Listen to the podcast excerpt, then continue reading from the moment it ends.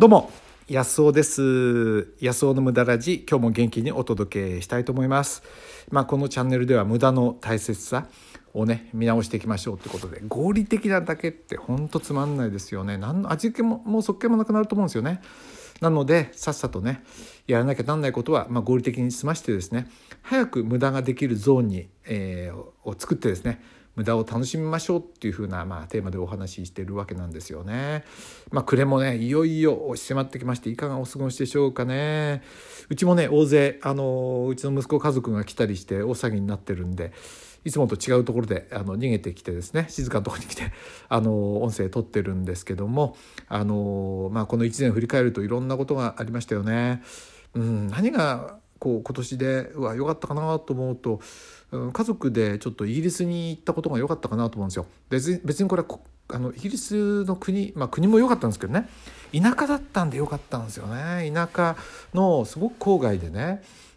えー、っとまあ牛や馬がいて鶏がいてっていうところにそういう農家みたいなところに1週間いたわけなんですけどもいや最高に良かったですよね。うん、ロンドンにね一回ちょっと電車で出たんですけどあの買い物どうしても必要なものがあってねアップルストアに買い物に行ったんですけどまあね都会はつまんないですよね。どこ行ったって同じようなもんでねまあ合理化されてねつまんないですよね。なんであんなのがいいかなと思うような感じです。それでまた帰ってくるとねなんて美しいんでしょうねこの自然っていうかな。あの綺麗に見られようとしてないものでそのまま美しいんですからね。でちょっとねおやつ持って丘の上行って汽車が通る姿見た時にねな最高だなと思いましたよね。特に今の世の中もうアマゾンで頼めばすぐ物は届きますしね。あの何の不便もないですよ。必要な時にちょっと都会に出ればいいんでね。やっぱり田舎暮らしっていいなと思ったのがねまあイギリスに行って本当に強くいつも日本にいても思いますけどね。海外行ってもやっぱりそんな気がしましたね。うんなんかこ都会にね答えがあるような気がしますけど特にこのインターネットが普及したことによってその価値ってものが本当に減ったような気がしますよね。だから経済的になんとかなってるんだったら田舎に暮らして必要なら都会に出るみたいな形にねなれたらやっぱりいいななんて思った次第です。今日はですねメタ思考と、えー、メタ思考と無駄の価値ってことでお話ししようかなと思ってます。はい。メタ思考ってご存知でしょうかね？メタっていうのは高次元のってことですよね。高い次元でものを見るってことですよね。だから今見る例えば目の前で自分が見てるのと違ってまああの俯瞰して見るって感じですか？上に登ってこうなんていうかな幽体離脱して自分を見るみたいな感じですよね、まあ、これはメタ思考っていうわけでで人間って頑張れば頑張るほど目の前に集中しちゃうわけでメタ思考ができなくなっちゃうんですよね。であるいは本人っていうのは自分が持ってるものの価値が見えなくなってしまったりするわけですね。これを特に僕感じるのは私のコミュニティ、まあ、安尾塾みたいんで、えっと、あこれ僕自身もそうですからねあの人のことを例えば例に出しますけどこれ私自身もそうなんで同じですけどねあの私のコミュニティ、まあ、安尾塾みたいなのがあってそこで面談っていうのをさせてもらうんですよその生徒さんとね。その時にその生徒さんっていうのは自分の価値って意外とね見えてないんですよ。っていうかほとんど分かんないんですよ自分なんでね。でで私が話してるうちこの人こういう価値あるって気づいてくこれがね楽しいですよね僕それ大好きであの一緒に人の価値を見出すっていうかなそれ大好きなんですよねそういうふうに思うんですね。えっ、とまあ一人の方はね、まあ、前も言ったかなこれあの都会が嫌であの田舎に越したんですけどこのね田舎の、えー、良さっていうかなそれにねこう気づいていかれてるんですよね。それ面白いなと思いましたね。うん。あのね自分が持ってる価値って本当分かんないんですよ。例えばエジソンだってレコードを発明したんですけどね。レコードは大体遺言遺言。遺言を残すのに使われるだろうぐらいにしか彼は思ってなかったんですよね。で音楽を録音するっていうことを、えー、提案したらもうすっごい嫌嫌にその嫌だとそういうのはダメだというふうに却下したらしいんですよね。あの自分が持ってるねあの価値ってよく分かんなかったりするんですよ。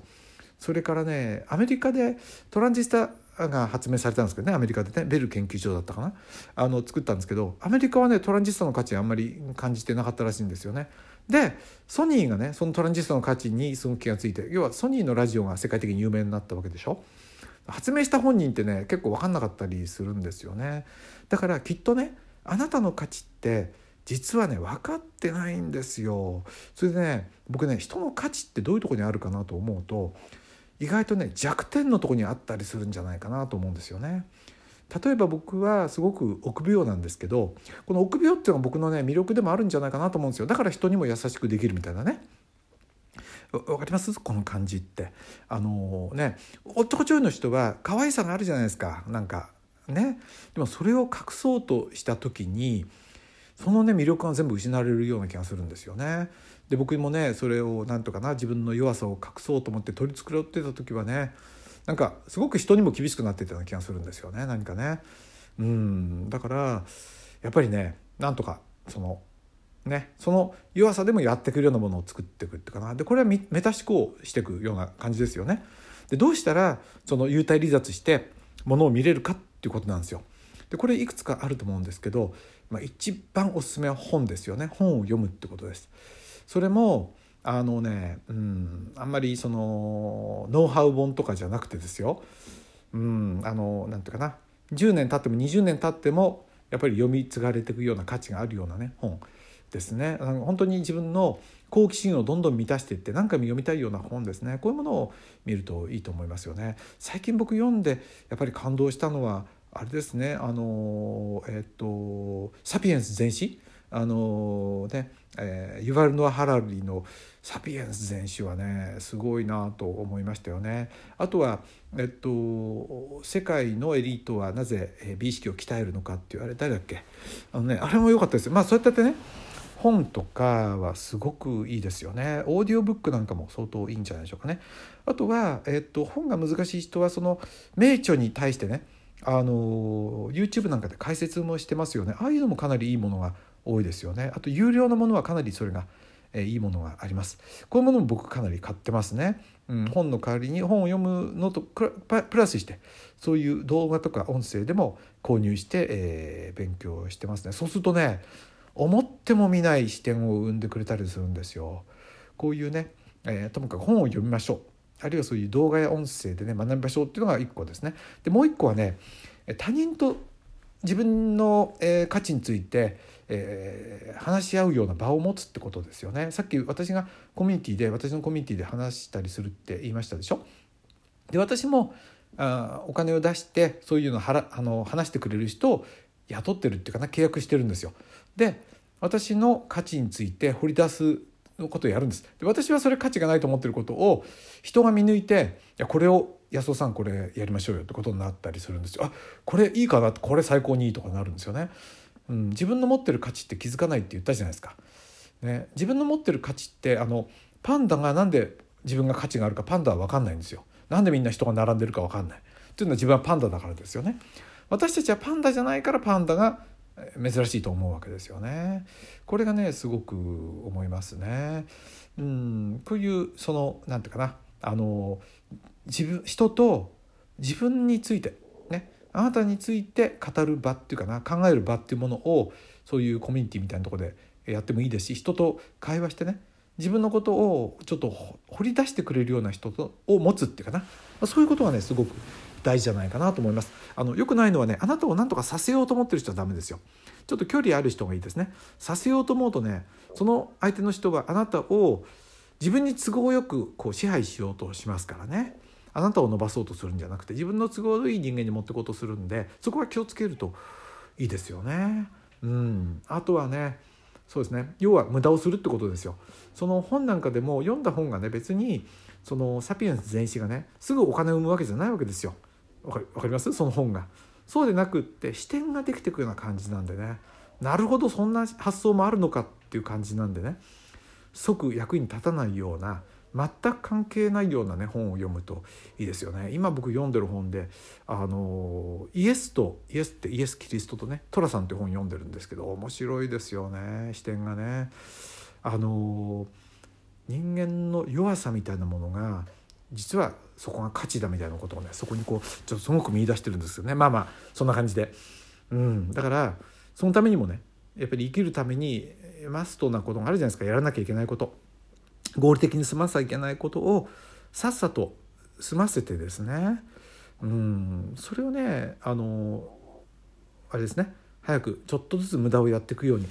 うん、ですね。だから、まあ、このねそっかそっかそっかそれを今度話さなきゃいけないですね、まあ、前も言いましたけどどうやってやったらその無駄ができるようになるかってことですよね。まあ、これはやっぱり財布の健康と知性の健康と体の健康を作る以外ないですよ。これを磨いていくしかないですね。はい。ということで、えー、まあねこの音声も12分なんでちょっと追い込まれてますからね、えー、今年も1年ありがとうございました。まあ良いねお年をお迎えください。っていう感じですね。はい。えー、っとですねあのメッセージいいてます。ありがとうございます。ちょっと全部読み切れないんですけどもネアンさんからねあの民泊いいですねっていう話ですね。私があの花を残してった民泊のゲストさんのことを書いたらね。ででもね寝は寝る部屋はあるのですが食事や入浴についてどこまでできればいいのでしょう。食事はコンビニで買ってきてもらうとしてもシャワー設備とかは必要かな。銭湯とか近くにないしなんて思ってます。っていう質問なんですけどね。あのね食事は出しませんうちはね、まあ、仲良くなるとご飯食べようよってこともなりますけども今回の若い子は全部自分たちで外食してましたね。ほとんどの民泊は食事は出してません。出してもいいですけどね。で入浴はあの今のままでいいんじゃないですか。あのシャワーつけてもいいけどあまりお金かけるのは僕は賛成できないですよね。儲かってからやったらいいんじゃないでしょうかね。やったけどお客来ないかもしれないし。で大事なのはそれでもいいと思って来てくれる人を選ぶことですよ。でやり取りが大事です。あのやり取りであのこうなんか通じるなっていう感じ？あの日本語でやり取りできますからね外国の人でもあの同時翻訳があるんでね。それに対していい答えが来る人だけねえというのが最初大事かなと思います。変な人来るとねあの多分面倒くさくなると思うんでうちはね来たことないですね。ちょっとあれかなっていう人があったけどねほとんど問題なく、